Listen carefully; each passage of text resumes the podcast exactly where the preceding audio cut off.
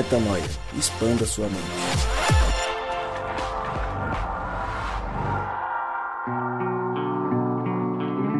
Está no ar mais um podcast Metanoia e você é muito bem-vindo a mais um dia de expansão de mente. Seja bem-vindo ao podcast Metanoia número 377.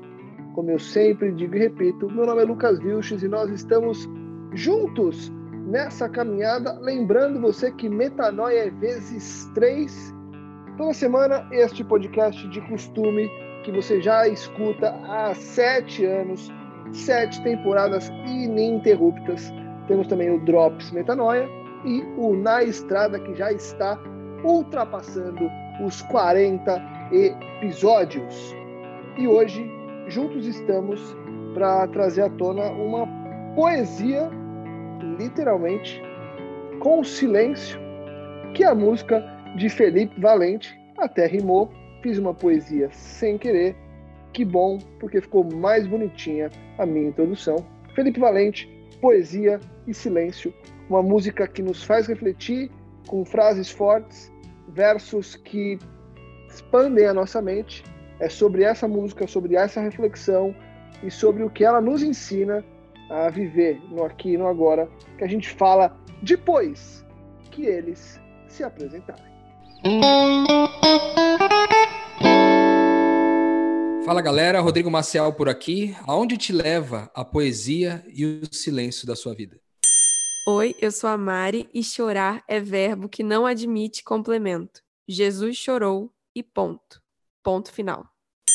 Fala galera, aqui é o Gabriel Zambianco e os olhos do Senhor estão por toda parte, observando atentamente os maus e os bons, seja em poesia, seja em silêncio.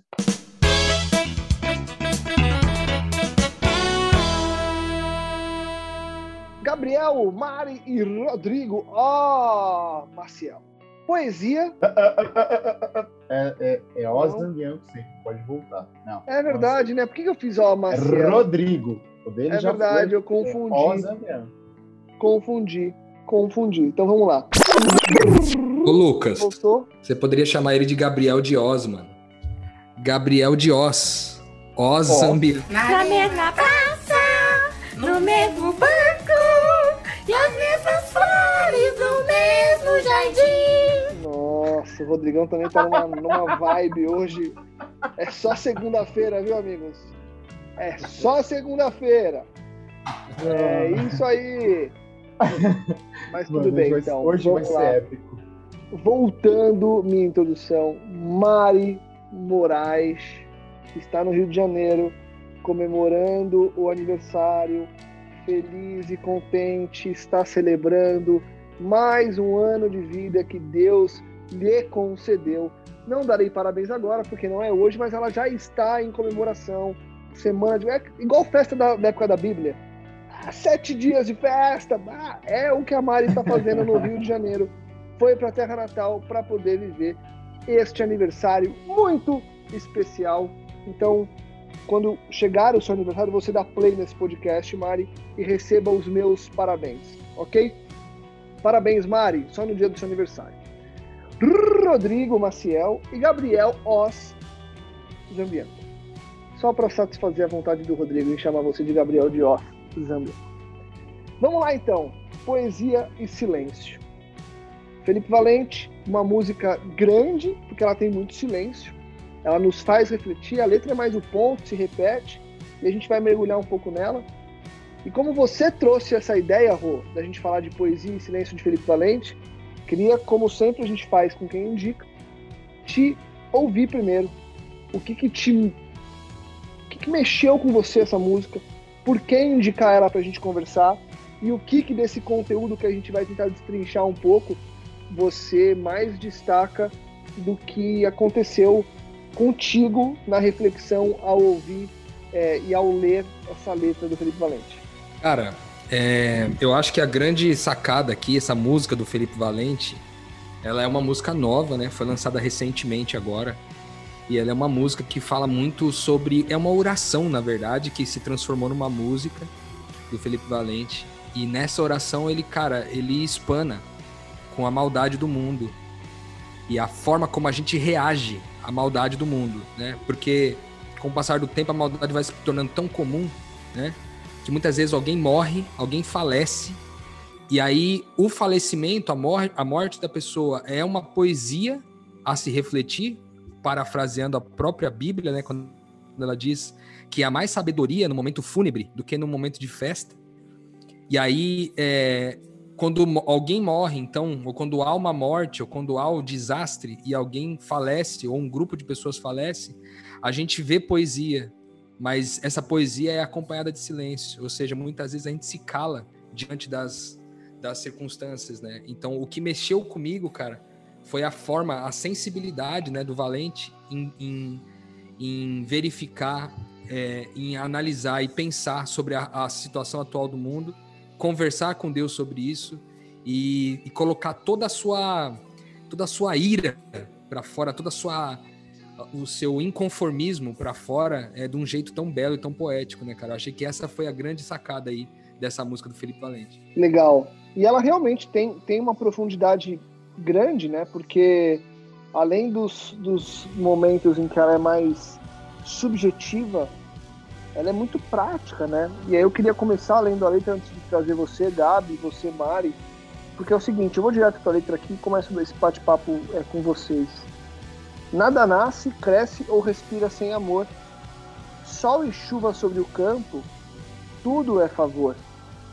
Mesmo sem sentido, o que se move sobre o chão, tudo é conhecido e do inteiro é fração ele começa, Gabi, refletindo sobre quem é Deus, né? Então, sobre essa onipotência de Deus, sobre essa onisciência de Deus e sobre o sobre fato o favor de dele, né? sobre o favor dele, sobre o favor dele e sobre o fato de nós sermos só uma parte desse todo. E ele até fala, né? Que me... a gente tá falando disso um pouco antes de gravar, Gabi sobre as coisas serem meio sem sentido. E mesmo sem sentido, nós somos uma parte dele. Então, muito desse, dessa falta de sentido está no fato de não conhecermos em profundidade, que é justamente o que ele nos convida a fazer aqui. Ele nos convida a refletir através da poesia e do silêncio. Quando eu penso em silêncio, eu penso em nós parados, fazendo um retiro, fazendo um momento de solitude, onde a gente consegue se reconectar, nós com nós mesmos e nós com Deus. Acho que esse começo já nos dá esse viés de entendimento de quem realmente nós somos nessa caminhada, refletindo sobre Ele e sobre o nosso papel no aqui no agora, né? É isso aí, Lucão. Acho que teve um podcast que a gente gravou falando sobre. É, que talvez ia ensinando falando sobre isso daí, enfim. É, na minha opinião, talvez o primeiro passo, primeiro, a primeira caminhada em sentido a, a Deus, a Cristo, a, a, quem Deus é, seria só parar e contemplar, né? Parar e ficar quieto, ficar extasiado, ficar estarrecido com a grandeza, grande, grandiosidade de Deus, com o seu amor, com o seu poder e tudo mais. E de repente, num, segu, num segundo momento, a gente é, tentar dialogar com Deus, tentar né, conversar com Deus, porque, cara, Deus é isso, né? Eu acho que aquilo que foge à nossa compreensão, ao nosso, ao nosso conhecimento, é porque a gente não, não consegue entender em quantidade, em qualidade, profundidade, quem Deus é na sua plenitude, saca? E muito tá porque a gente vive uma época em que a gente fala muito, a gente comunica muito, a gente lê muito, tá sempre muito, muito, muito fazendo muitas coisas, mas pouco a gente para diante de Deus e só senta, só fica recluso com Deus, né? Eu acho que isso seria um passo muito interessante mesmo para entender que há poesia no silêncio, né? Na realidade, o silêncio sempre é preenchido por, por Deus, pela figura do, da onipresença de Deus, né? Entrando, entrando um pouco até fora da letra aqui, Mari, o que nos falta hoje é muito desse silêncio, né? A gente é, a gente até tem uma, uma, um momento de poesia, de refletir no que está escrito e no, no barulho, mas no silêncio a gente não dá o tempo certo para refletir, né? É, eu achei essa, essa letra muito interessante, me identifiquei muito, porque eu gosto de imaginar que o Felipe Valente, como um artista, assim, e como só um artista poderia fazer também, ele conseguiu captar uma sutileza que aquele que é um cristão de verdade experimenta como dilema, que é basicamente tocar no sofrimento humano, tocar na realidade humana, dizer que que existem questões com corpos boiando no oceano, existem refugiados, existem gays sendo oprimidos, existe o sofrimento, mas em geral o ser humano ele toca o sofrimento de uma forma muito desequilibrada. Em geral é muito triste isso, porque a gente vê sempre dois extremos, né? A gente vê ou a comunidade cristã negacionista, né? Ignorante sobre as crises humanitárias, ignorante sobre as crises políticas, negando a realidade, né? Para ir para teorias da conspiração e coisas assim. E aí a gente tem esse extremo do negacionismo e a gente também tem o outro extremo que é você lidar com, a, com o sofrimento e você ficar tão chateado com isso acontecer, ser tão sensível a esse sofrimento que você se rebela contra Deus, né? E aí eu vejo essa dualidade no poema inteiro, né? na, na letra inteira, que é um poema também, da poesia e do silêncio, de dizer, exemplo, por exemplo, no contexto que a gente está agora de pandemia, cara, exige reverência entender que tem centenas e centenas de pessoas morrendo todos os dias. Existem centenas e centenas, milhares e milhares e milhões de famílias enlutadas todos os dias. Isso exige silêncio. Mas também a gente, como cristão, não pode esquecer que a gente tem um Deus que é um artista, é um poeta e faz nova todas as novas todas as coisas, né? Então, ele conseguiu, eu sinto assim, ele, ele conseguiu tocar com fé nos dilemas humanitários, né? Na dor, e dizer, olha, se demanda silêncio, mas há poesia. A gente não pode esquecer que o nosso Deus ele tem uma história. Ele consegue fazer, é, por meio da sua misericórdia, narrativas novas, contextos novos. Então, esse equilíbrio, né, né, Lucas, entre a poesia e o silêncio, entre entre experimentar a reverência diante do sofrimento humano e a empatia num contexto difícil, e desfrutar também de um Deus que nos, pro, nos promove alegrias, né, e poesia no dia a dia, é para mim, pessoalmente, o grande dilema como cristã que eu enfrento hoje, assim. E eu me senti muito contemplada e, e maravilhada com o Espírito Santo ter inspirado essa poesia. É, e acredito que um, um, dos grandes desafios que a gente tem, né, na nossa caminhada no aqui no agora é, inclusive, encontrar a poesia no silêncio e muitas vezes aceitar que o silêncio vai ser só o silêncio, muitas vezes, né? A gente fala muito sobre Deus se manifestar é, quando a gente não ouve nada, mas muitas vezes ele realmente está dando o tempo do silêncio e a gente precisa aceitar aquilo, né? É, a própria música nos lembra o que a Bíblia já fala sobre reflexões a respeito das coisas não terem sentido é, por si só, né? E só terem sentido quando a gente se coloca como fração é, desse todo, né? Porque tudo continua acontecendo e a música, Rô, quando ela segue, ela vem com uma, uma perspectiva justamente do que você trouxe na tua entrada, sobre essa reflexão sobre a morte, sobre a perda, porque ela vem dizendo o seguinte, a canção. E cada lágrima que brota e enche os olhos, então, cada choro, né, é poesia e silêncio. E cada corpo que no pó da terra desce, que morre, é poesia e silêncio. E aí eu quero só avançar aqui, porque acho que o resto da, da próxima estrofe ajuda a compor essa parte, porque ele diz o seguinte: todo pranto é sagrado, ainda que sem razão. Cada sangue que da terra clama é canção. Ou seja, os nossos sofrimentos, Rô, fazem parte dessa poesia, porque aprender a sofrer no aqui e no agora também faz parte da nossa história, né?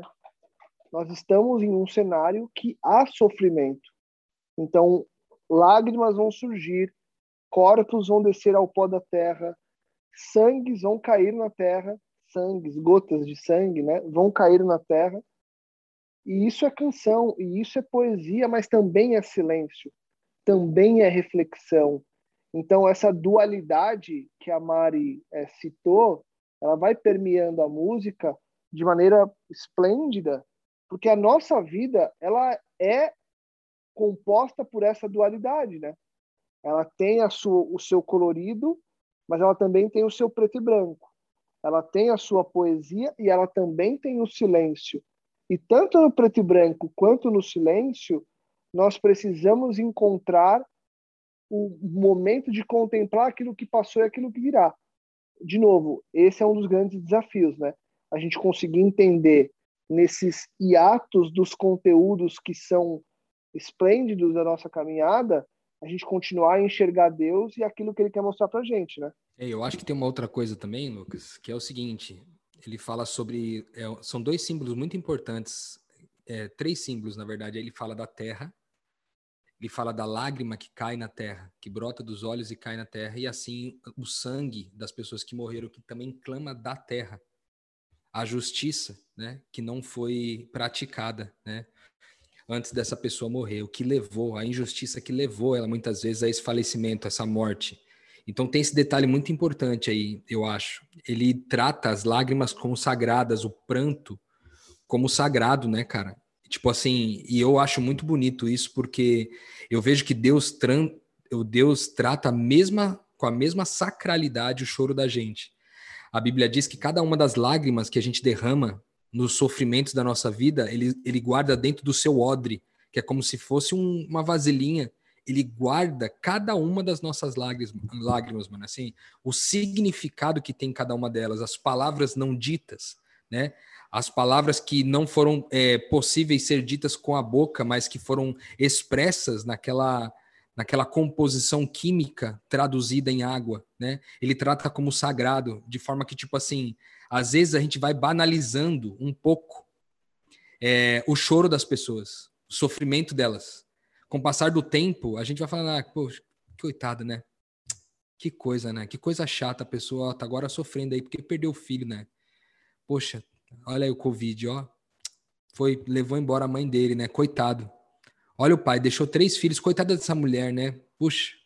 Então, é uma, uma certa dose de opinião sem o constrangimento que a sacralidade dessa, dessas lágrimas é, representa, né? Pena sem responsabilidade.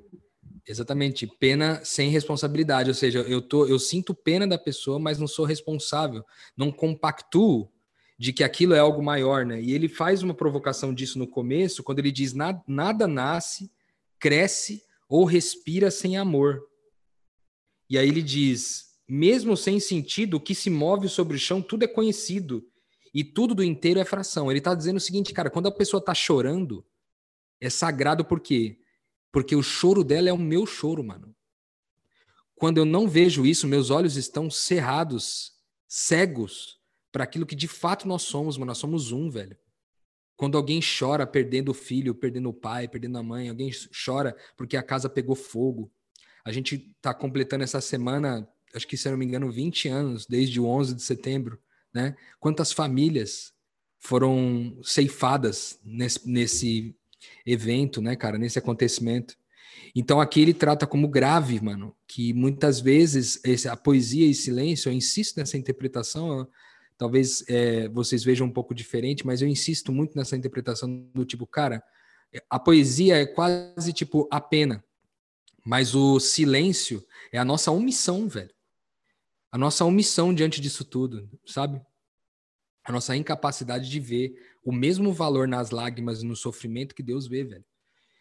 Então, essa provocação do final aqui, quando ele fala da lágrima, né, ele, ele trata umas três estrofes aqui falando de lágrima e tal, tratando a sacralidade dela. Ele está dizendo, cara, lágrima e morte é uma coisa que a gente deveria dar mais valor do que de fato dá. Vamos olhar para isso com a sensibilidade de quem entende que do todo é uma fração que se alguém morreu, algo em mim morreu, porque alguém morreu hoje. Então, que o luto revele a minha consciência do todo, de que eu participo do todo, e não revele a minha ignorância em relação à minha identidade, entende? Eu acho que isso é importantíssimo nessa letra aí, nesse final. Nem revela incapacidade, né? Capacidade de amar. Tem um outro ponto também, Rô, que eu vejo assim. É... Lógico, interpretando a música, né? Ele fala que, que até o silêncio é uma poesia, né?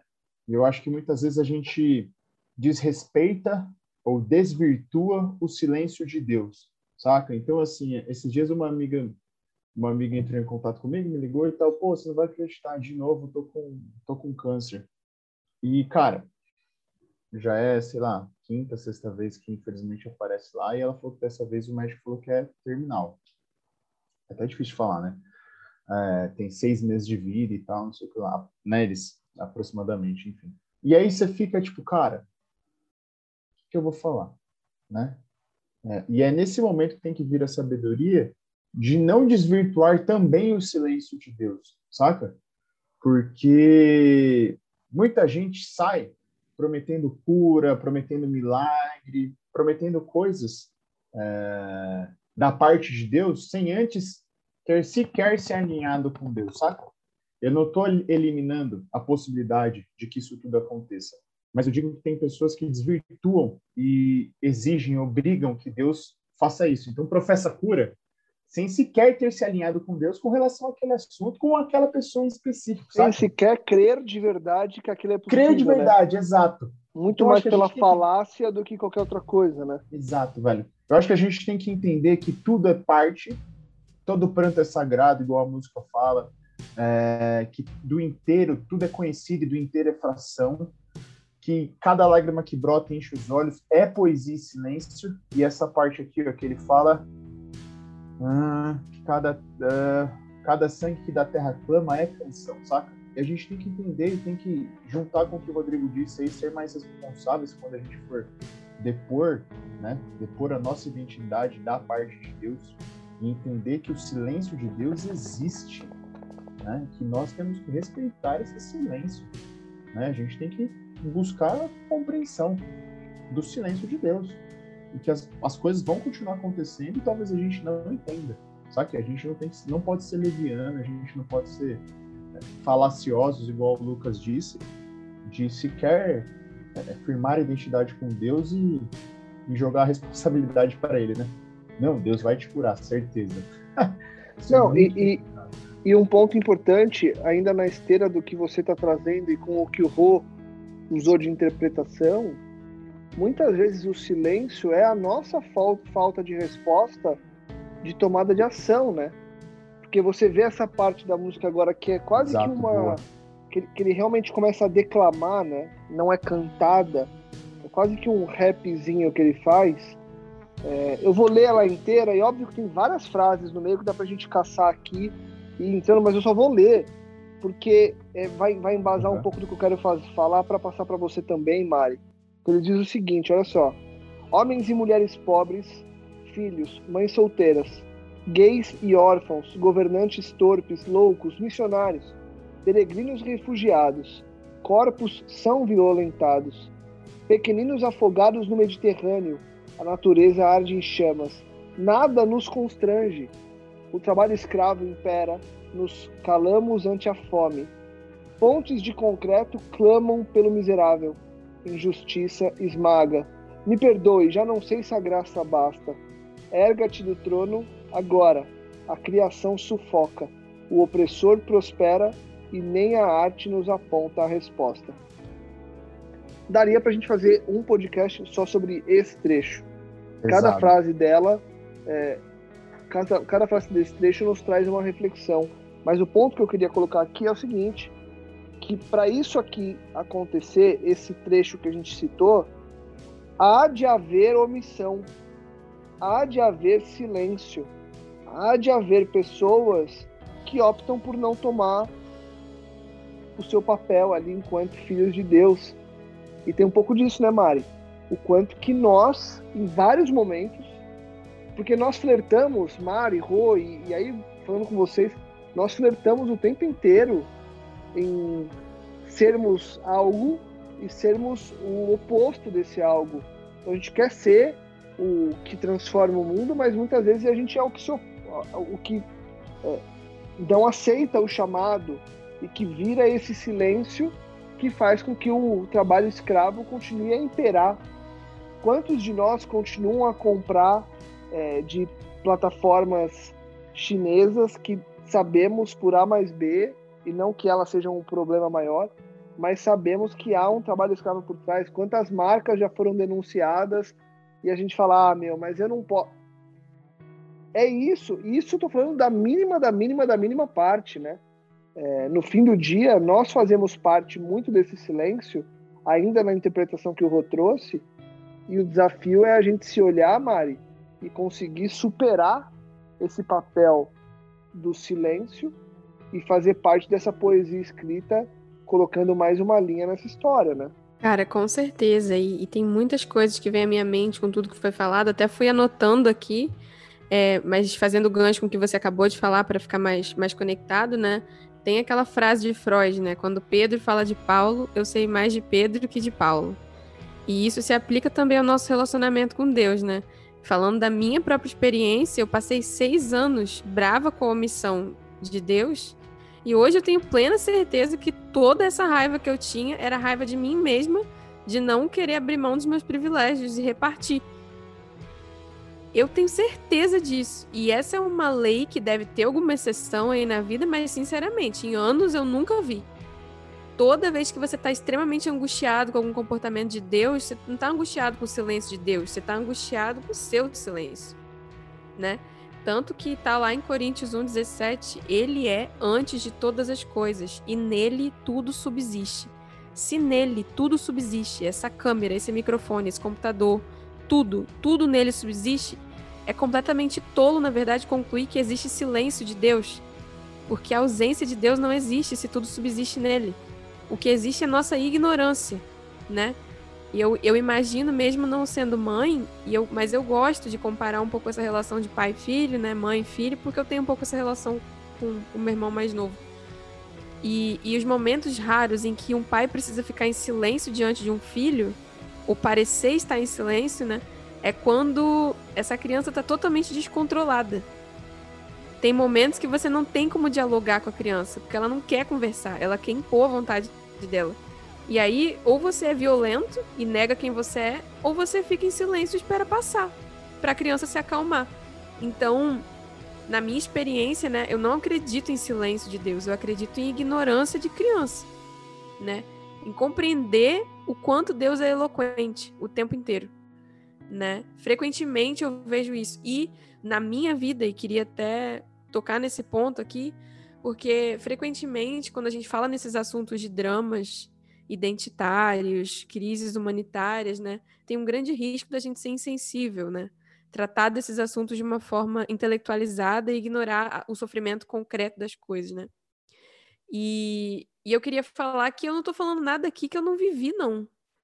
Porque quando eu leio aqui, cada sangue que da terra clama é canção, eu não sei se você que está ouvindo já experimentou isso, mas quem já viveu grandes reconciliações, exemplo, olhando a, a, minha infância, a minha relação com os meus pais e todos os erros, né, que eles na ignorância cometeram, e vendo até onde o Espírito de Deus me curou e me permitiu amá-los, hoje eu posso dizer que todo o sangue que foi derramado, né, da minha criança, hoje é canção.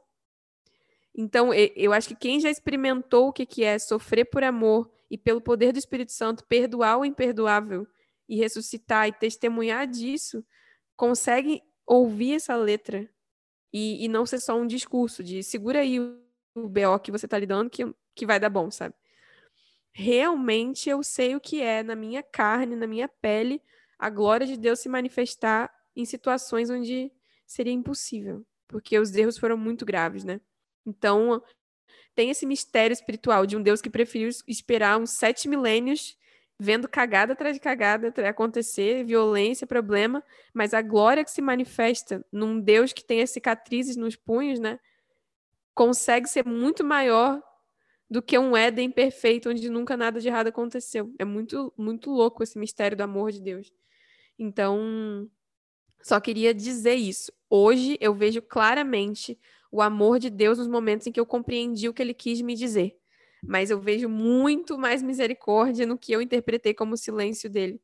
Quase como quem diz: Eu já falei tanto que se eu falar mais, é só é só mais responsabilidade que é imputada em você, Mariana, pela sua incredulidade de não querer ouvir. Então é melhor eu deixar você na sua ignorância, porque as coisas ficam mais fáceis assim. Então eu sempre aconselho as pessoas que estão lidando com o silêncio de Deus a falar, hahaha, você pode não admitir, mas você está tá tentando se enganar com alguma coisa. E tem um ponto importante indo na, na construção do silêncio e de quando Deus fala, né? Que é o seguinte, eu estava pensando aqui numa cena, né? Duas pessoas conversando, prestes a se abraçarem. Num geral, obviamente, quando há um movimento mais efusivo, quando as pessoas estão mais animadas, elas se abraçam a qualquer momento. Mas, num geral, o abraço sempre vem no silêncio, né? Você conversa, você fala, você expõe, você ouve, e quando o silêncio impera, há conexão. Então, obviamente que, de novo, repetindo, né, em momentos mais efusivos, você abraça e fala e parabeniza e aquele monte de coisa, mas, num geral, você fala coisas olhando no olho e dá um abraço, chega mais perto e deita no colo e faz um carinho. Então, eu acho que seria poético a gente, inclusive, pensar que na poesia de Deus, as pausas para silêncio são um convite intrínseco para aproximação. Então, se eu estou passando por um momento que eu julgo estar havendo, com o perdão do gerúndio, um silêncio entre mim e Deus, será que não é para que eu me aproxime? Será que não está faltando o meu passo para deitar no colo dele, para abraçá-lo novamente? Porque de tanto ouvir e de tanto ser aquele que fica perguntando e falando, será que nessa ânsia da troca verbal eu não perdi a troca real? A troca próxima? Será que não é esse o nosso problema de querer ouvir o tempo todo aquela coisa de que ouve e põe no repeat e põe e fica Será que não é esse nosso, será que não é essa a nossa questão de muitas vezes querer é, não parar justamente para não ter que pensar e o silêncio nos convida a pensar e nos aproximar do eterno? Eu penso muito nisso, Gabi. Penso muito nisso porque acho que é a única forma da gente entender realmente o que Deus está fazendo através e, apesar de nós e em tudo isso que acontece à nossa volta, que eu li agora há pouco da música, que de novo, né, para você que está nos escutando, vale muito a pena ir atrás dessa letra, ir atrás dessa música para você aprofundar um pouco. Nesse detalhamento todo, o que não está escrito aqui é esse silêncio, que é o silêncio que nos faz refletir sobre esse convite de Deus para nós, de nos reaproximarmos a Ele e de nos reaproximarmos uns com os outros. Eu ainda no indo para o final do episódio, ainda não finalizando, mas eu já começo a me encaminhar para essa reflexão de que a poesia me anima, a poesia me enche e o silêncio me convida para me reencher, para me fazer novamente conectar e continuar essa saga de entender, ensinar, aprender, entender, ensinar, aprender, que é um ciclo sem fim enquanto que a gente tiver, né? Esse lance da poesia que você falou, velho, eu fiquei pensando aqui numa. Nesse finalzinho dessa última estrofe que você falou que ele faz tipo um rap, é... ele diz assim: a injustiça esmaga. Me perdoe, ele falando com Deus, né, cara? Me perdoe, já não sei se a graça basta. É tanta maldade, velho, que eu não sei mais se é, aquela frase dita de Deus para Paulo, Paulo, minha graça te basta, vale para todo mundo porque o opressor prospera, ele diz isso, tipo assim, e ele dá um comando para Deus, ele diz: erga-te do trono agora. É um, é um grito de desespero, um grito de. É um clamor, velho, para Deus dizer: Deus, levanta de onde você tá, porque a criação tá sufocando. O opressor prospera e nem a arte nos aponta a resposta. Você falou da, da poesia, né? E muitas vezes, além do papel de nos alegrar, a poesia tem como arte o papel de nos apontar um, uma resposta, velho. Tipo assim, o Felipe, quando estava escrevendo essa música, tem tanto que tem chega nessa parte, né, do erga-te do trono agora, ele dá uma levantada no tom, assim. Tipo, como se ele tivesse real gritando, erga-te do trono agora. Porque, cara, não dá mais tanta injustiça, velho. É muita maldade, entendeu? Aqui ele lista várias pessoas que passam dificuldades todos os dias, velho. Homens e mulheres pobres, filhos, mães solteiras. Mano, para, para pra pensar em cada contexto dessas pessoas aqui. Gays e órfãos, governantes que são torpes, loucos, os missionários, peregrinos, refugiados, crianças que morrem no Mediterrâneo, os corpos que são violentados. Mano, a natureza tá clamando à espera de que os filhos de Deus se revelem, velho. Aqui o Felipe faz uma, um clamor a Deus, para Deus erguer do trono. Mas o que Deus disse a respeito da natureza que clama é que quem precisa erguer e sair das sombras são os filhos de Deus, mano. E aí é muito louco isso. Porque quando Deus se levanta do trono, são os filhos dele que se levantam das sombras para atender a natureza, velho, que tá nessa, nesse processo. Porque não é só sobre é, se ficar inconformado com a injustiça, mano. É sobre ser uma referência de justiça, sabe? Não é só combater o mal, mas ser uma referência de bem, mano. Eu acho que a gente deixou muito isso para trás. Virou poesia demais e silêncio demais. A gente tá, a gente tá muitas vezes é, estagnado, velho, nesse lugar, sabe? A gente tá tão é, entorpecido pela vida, velho, com as rotinas, com e com as, com as, com as coisas que são supostamente boas, velho, que a gente vive. Os passeios, os rolês, é, as festas, né, os, os momentos de, de desfrutar daquilo que eu conquistei com o meu trabalho. Ficar na frente de uma Netflix assistindo um filme, outro, séries, um episódio atrás do outro. E a gente vai se embriagando com isso, velho. Dia após dia. E a gente não se levanta do trono que foi dado a nós, mano, também. Porque Jesus, ele tá reinando nesse trono e ele compartilhou desse mesmo lugar. Ele disse: Eu vou dar o trono para vocês julgarem as doze tribos, mano. E a gente deveria assumir esse trono agora, sabe? Eu termino esse episódio, mano, com uma revolta dentro de mim. Uma revolta de. Em nome de Jesus, aqui que eu tô falando, uma revolta de às vezes me sentir sozinho, velho, nesse trabalho. Entendeu? Porque às vezes a gente se a, a gente termina o dia destruído, velho. Eu, eu só eu sei o que eu passei nas últimas semanas. Com toda a guerra contra a opressão, contra a mentira que a gente faz dia e noite aqui como missionários, velho.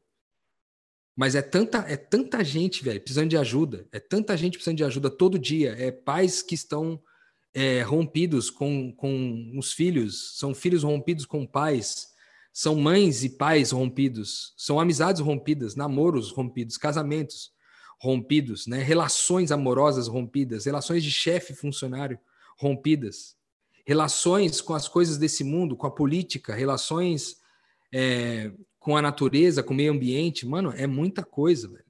Ah, eu sinto uma certa revolta, confesso, velho. Finaliza esse episódio um pouco revoltado.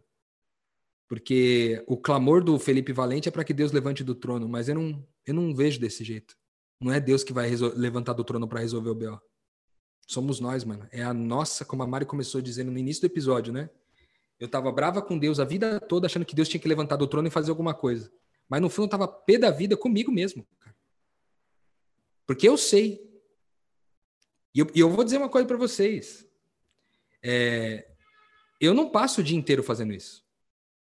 Eu faço muito disso no, ao longo do dia, mas eu não passo o dia inteiro fazendo isso. Eu faço outras coisas. Eu publico coisa no Instagram, eu saio para comer alguma coisa, eu vou à praia e descanso na praia. Eu vou, eu tô em viagem. Eu nem tô o tempo inteiro rompendo com isso, rompendo com as desconciliações. Eu não tô, mano. Então eu confesso para vocês que às vezes eu sinto uma culpa ainda, mesmo no, no, trabalho que eu tô, eu trabalho com isso dia e noite, velho. Ainda assim eu sinto culpa, porque eu não dou conta de atender todo mundo, mano. E eu trabalho essa culpa todo dia em mim, dizendo, cara, tu não é culpado, tu é só responsável. Continua sendo responsável. Mas, mano, às vezes não tem força, velho. Às vezes pinga um WhatsApp aqui e eu passo duas semanas e não consigo responder, cara. E era um WhatsApp importante, alguém pedindo para orar para uma coisa que era muito importante. E eu deixei para trás, mano. E eu confesso que às vezes eu me sinto sozinho nesse rolê. Eu, a gente tem pessoas à nossa volta fazendo as coisas, tem pessoas. Mas ainda assim me sinto sozinho, mano, porque o trabalho é grande demais. Olha a lista que ele fez aqui, velho. Vamos começar pela primeira. Homens e mulheres pobres, quantas tem? Ah, só, a, só a primeira aqui, ó. Se a gente só se ocupasse de homens e mulheres pobres, já não daria para nós todos aqui em tempo integral, nós quatro que estamos gravando esse episódio aqui, nós quatro em tempo integral não é dar conta disso aqui. Tá entendendo o que eu quero dizer? Aí se juntar aqui, ó, filhos e mães solteiras. Filhos, filhos que são de mães solteiras, né? E mães solteiras. Meu Deus, é um mundo sem fim, velho. Aí você pensa assim, pô, mas então era sobre quantidade? O problema não, mano, é que quando eu mudo a vida de um, eu mudo o mundo, mano.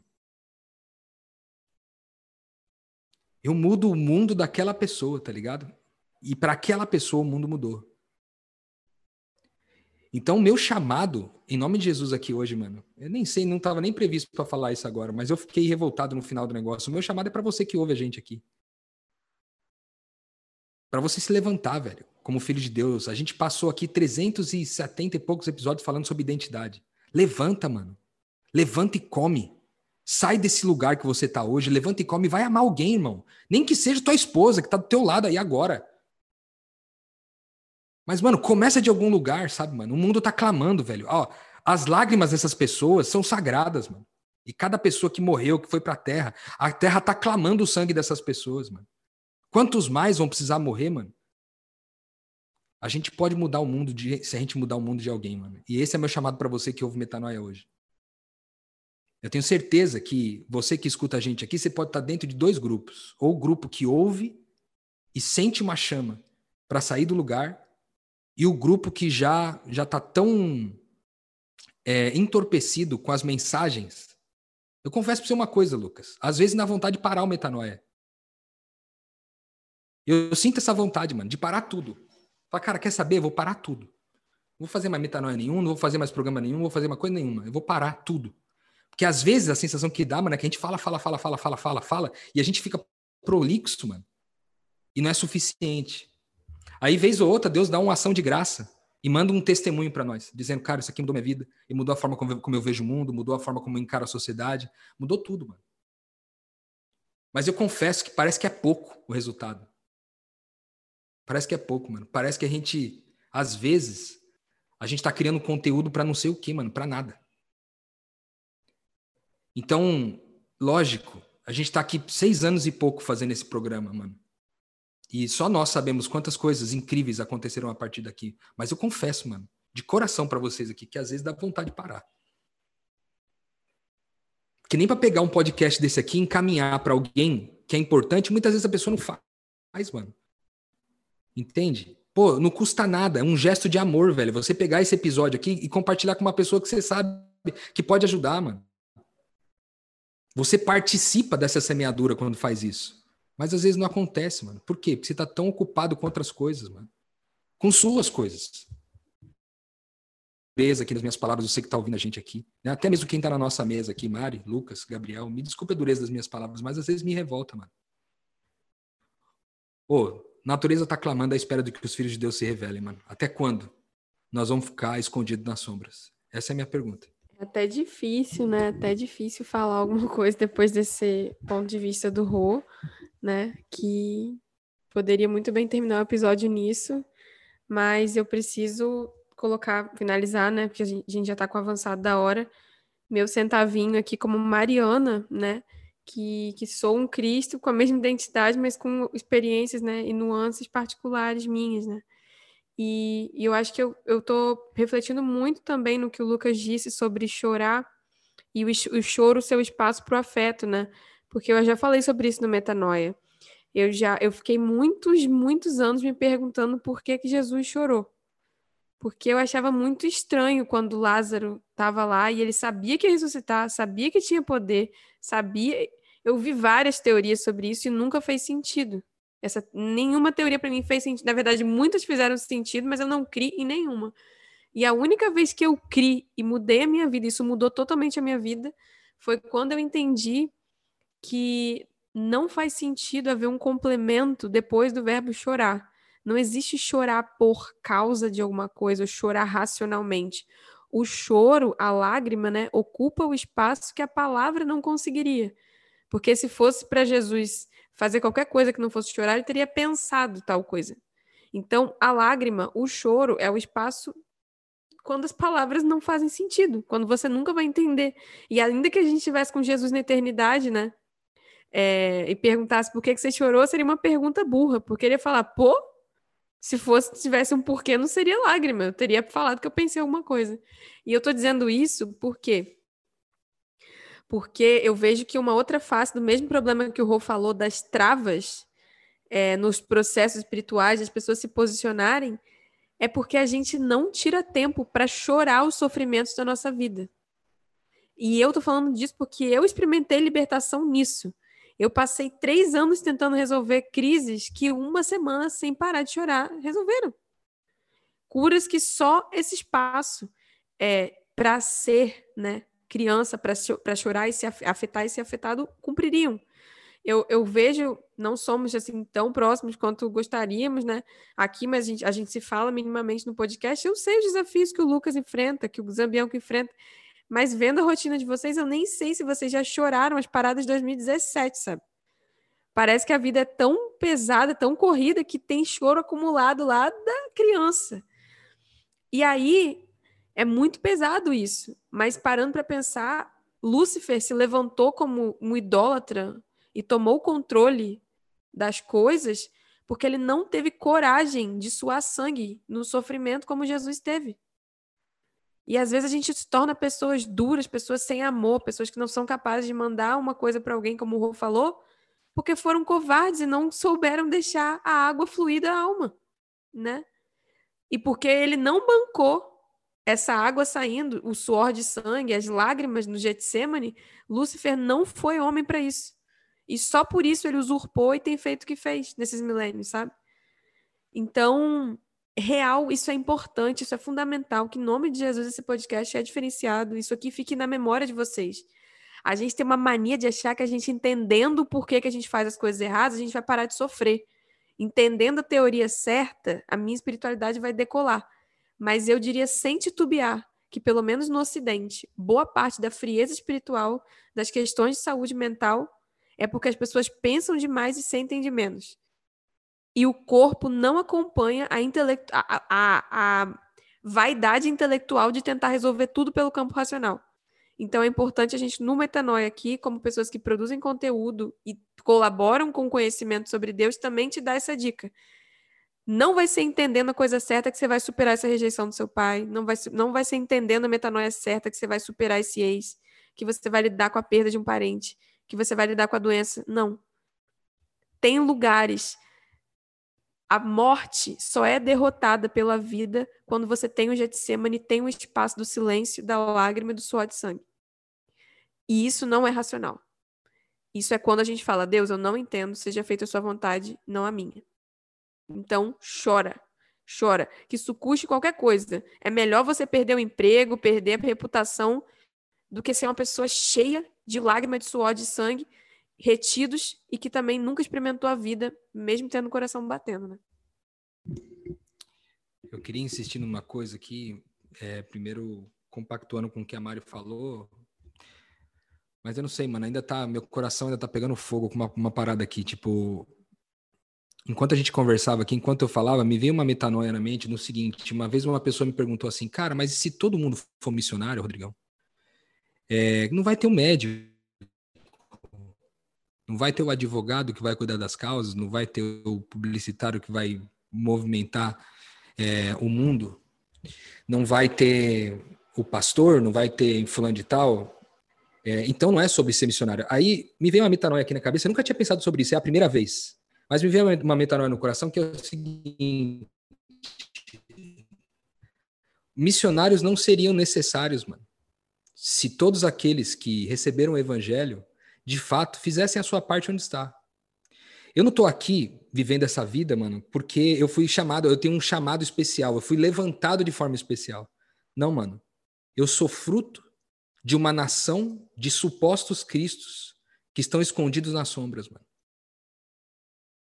Foi esse cara que me formou. Foi o silêncio excessivo que me trouxe aqui. E por causa do silêncio, e por causa do silêncio, omisso de muitos de nós. Eu não tenho tempo para minha vida, mano.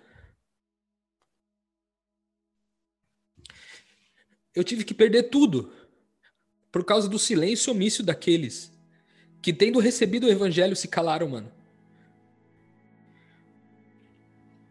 Então as pessoas falam assim: eu admiro sua fé de você viver isso. Mano, fala isso não, velho. Eu tô aqui por causa, mano, da sua negligência. É por isso que eu tô aqui. Eu não reclamo de estar tá aqui. Eu tô aqui porque eu tenho que estar, tá, mano. Mas eu sou fruto, mano, de uma nação de gente que recebeu o evangelho, mano, e cagou para isso aí. Desculpa a palavra aqui no podcast. Eu não sou uma função. Eu, como missionário, e muitos missionários estão espalhados no mundo, nós não somos, mano, mais uma profissão por aí. Nós não somos mais um tipo de trabalho, mano. Eu sou a negligência, o resultado da negligência daqueles que se falam, que se chamam de filhos de Deus, de pequenos cristos, mas não saem das sombras para amar sequer a própria esposa, velho. Sequer o próprio filho, sequer o próprio, o próprio vizinho. Eu, eu aconselhei 52 casais nos últimos três meses. 52 casais. Eu não precisava ter aconselhado essas pessoas, mano. Eu fico louco com isso, velho. Eu poderia estar tá cuidando, sei lá, dos gays e dos órfãos, mano. Se alguém tivesse dando atenção pro casal que mora do lado, que é seu vizinho, pô. Entendeu? E aí eu, eu, eu, eu me sinto fruto disso, velho. E por isso que me entristece, entendeu, mano? Então, a partir desse momento, a partir do episódio de hoje, essa pergunta, ela passa a não fazer nenhum sentido para mim. Rodrigo, mas e se todo mundo virasse missionário? Quem que ia ser o médico? Não, mano, é, é justamente o contrário. Então, perdão para você que tá me ouvindo aqui, que passou e pegou meu desabafo, velho. Mas eu, eu, eu, eu assim como a natureza, eu estou gemendo como quem geme dores de parto à espera de sejam revelados, mano. Porque o texto não diz que mais filhos de Deus existam, ele diz que mais filhos de Deus sejam revelados, mano. Que acenda a lâmpada sobre você, em nome de Jesus, velho. E você saia das sombras. E faça a tua parte onde você tá, irmão. Com as pessoas que você cruza. Não se omita, entendeu? Do teu chamado. Não se omita, mano, da fé que tu recebeu. Não se omita do Cristo que você recebeu, da graça que você recebeu e das pérolas que estão envolvidas nisso, velho. Você tem a vida eterna hoje. Você pode comemorar o fato de não ter medo de morrer. Você pode comemorar o fato de não ter mais uma vida egoísta. Mas tem muita gente que ainda nem sequer passou perto do cheiro do que é viver isso aí. Então, em nome de Jesus, mano, eu finalizo de novo aqui. Desculpa o desabafo, mas hoje pegou forte isso para mim aqui com esse assunto. Que a gente saia das sombras em nome de Jesus. Que acenda a lâmpada e a gente saia do nosso lugar para amar mais e melhor as pessoas. Essas são minhas palavras finais. Mas são os dois pontos aí foram muito importantes para mim também, viu? Eu acho que a música caminha para mim nesse sentido aí também, viu, Rô? Porque no finalzinho ele coloca assim, ele muda, ele não fala mais e cada lágrima que brota entre os olhos é poesia, ele fala se cada lágrima que brota entre os olhos é poesia e silêncio, se cada corpo que nasce da terra desce, que nasce, se cada corpo que no pó da terra desce é poesia e silêncio, aí ele termina falando, ó oh, meu pai, né?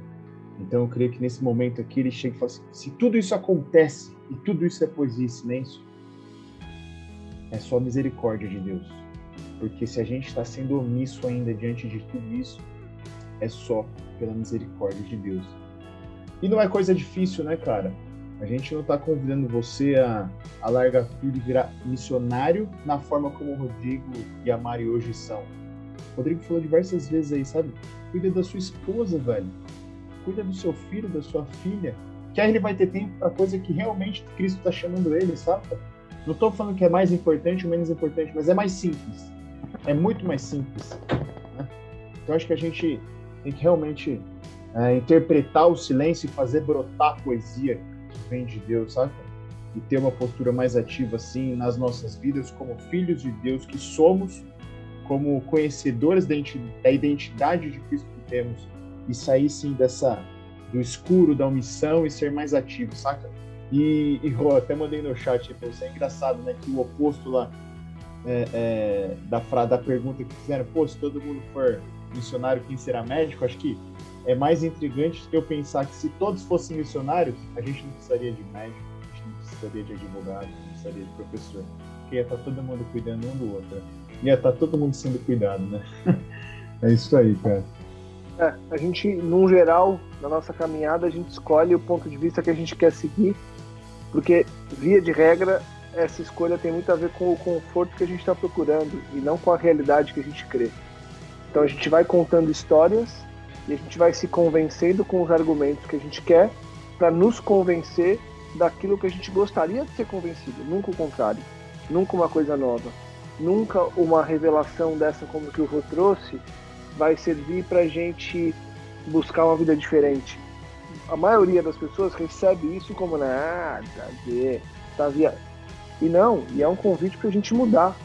É, toda, toda revolta nossa enquanto filhos de Deus é um convite para mudar. É quase que Deus ali na, no templo, virando as mesas.